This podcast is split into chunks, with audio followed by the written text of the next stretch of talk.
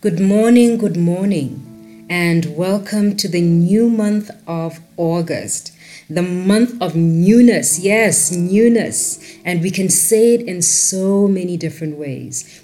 We can call it a new day, a new life, a new season, a new beginning, new creation, new order, a new dawn, and a new horizon. I could literally go on and on and on. This is what this podcast is all about, and I feel like I'm right on time for this. Welcome to New Day with Lebang. Grab yourself a cup of coffee and enjoy good company. I'm so, so thankful to have you here. If you're new to this podcast, I assure you, you are going to feel uplifted and encouraged. A lot has happened in the last few days alone, hasn't it? It's amazing how many things we've had to deal with in the last few weeks. And I know so many people are grieving and going through so much loss. Last week, I talked about loss and how I was losing people very close to me. But at the same time, I felt as though there were family members who were experiencing so much more pain and how I felt like God was keeping me rather calm, and everyone around me kept asking me where I was getting my strength from. On Friday, I received one of the most devastating calls ever that my cousin Shona had passed away. I remember seeing my sister's call and her line of questioning were indicating that something was going on. And you know those calls that you get and you know that something is wrong. And she asked me, you know, where are you? And I said, I'm at home. She goes, Oh, why don't you go to the folks' house? And I said, What happened? What happened? What's going on? And she broke it down to me that my dad had just called her and had asked her to call all of us and let us know that Shona had passed away before we see it on social media. That was the painful part. That some of my cousins didn't even get a chance to talk to family. They didn't get a chance to talk to my dad or their parents. And they were just confronted with all the news on Facebook and other social media platforms. That very morning, I remember just thinking about him. I had been praying for him for a long time, for the month of July, really. And I remember writing on my timeline because of, you know, certain things that I was seeing. I just wrote, I am turning to my faith book and not Facebook. I was starting to feel like if I was going to continue focusing on the negative news and all these draining posts, that I would start feeling consumed and tired. I didn't want to feel worn out by them. I did just that. I got into the Word, I filled myself up, and in a while I was able to completely and undisturbed by anything around me I was able to get into my work, get into what I do on a daily basis, and get on with things. The unfortunate part is just a few hours later, I get this call from my sister, which really broke my heart. I am so thankful for all of the thoughtful and heartfelt messages that I've received on behalf of my family. I really appreciate it.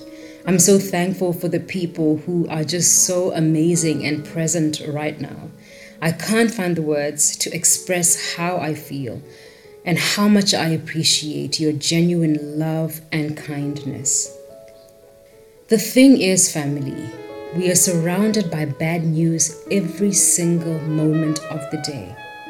It's crazy out there, but your mind and heart don't have to be filled with the same fear panic, and frustration that the world is feeling.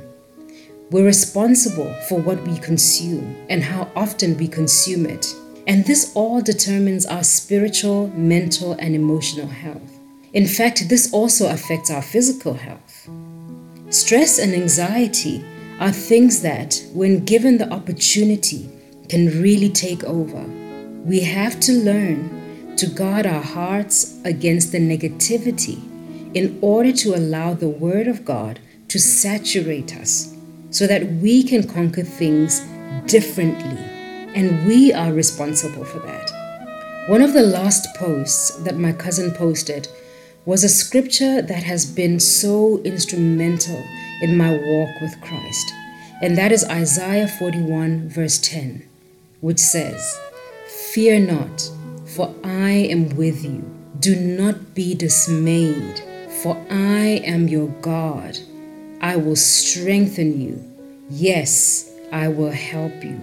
I will uphold you with my righteous right hand. Now, to me, that is faith in motion. It is tangible faith. How many times, how many times can we just imagine God's hand upholding us, His right hand? Assuming that most people in the world are right handed, you can understand or imagine the kind of strength that I'm talking about. That's your strong hand.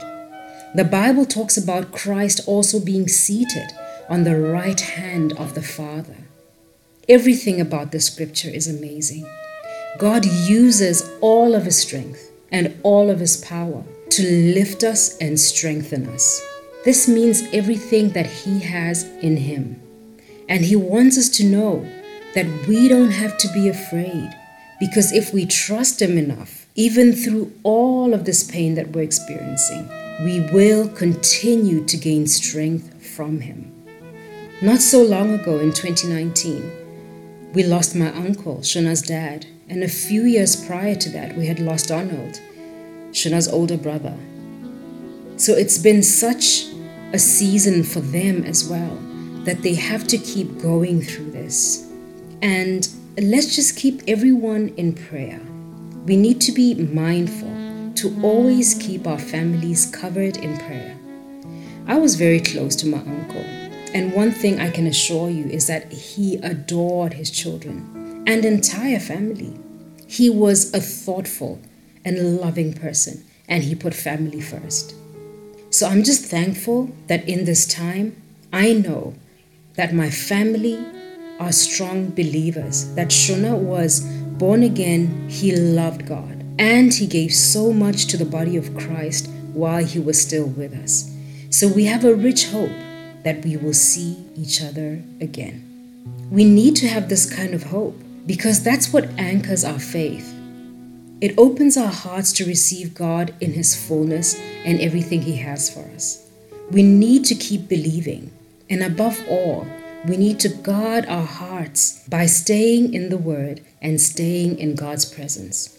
We need to praise God and be thankful for everything that He is in us. All I can say right now is I am so thankful for Shona's life. He was a bright star, and he said to me one time that Lepi, one day you'll make it and you know it.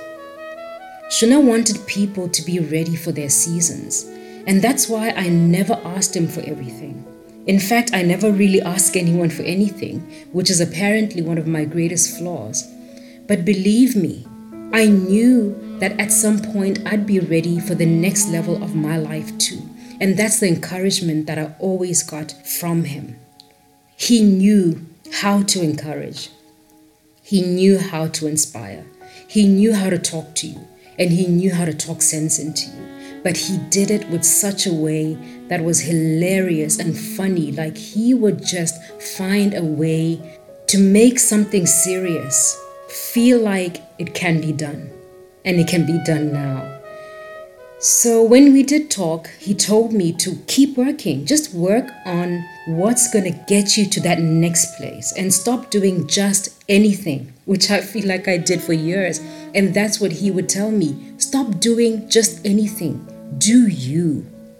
I kind of feel like the last few weeks I had so much to tell him, and I've been feeling like my calling has met my purpose finally, you know, and at this point is when he departs. But I am so thankful that I got the opportunity so many times throughout my life to have people around me who have given me hope in what God has established, not only for me, but for the rest of my family. So I know that as a believer, we don't say goodbye. We say, see you on the other side. So before we get flooded with tears, let me remind you that I will be back tomorrow with story time sessions, and I have an amazing story to tell you. Thank you so much for joining me. You know that God loves you, I know that God loves you, and I love you too. For info on my book, just click on the links below.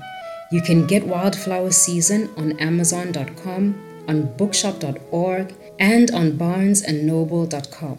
And if you're looking for the book in Botswana and South Africa, just follow me on New Day with Lapang on Facebook, on The Lapang Ferguson on Facebook, Lapang Ferguson on Twitter and Instagram.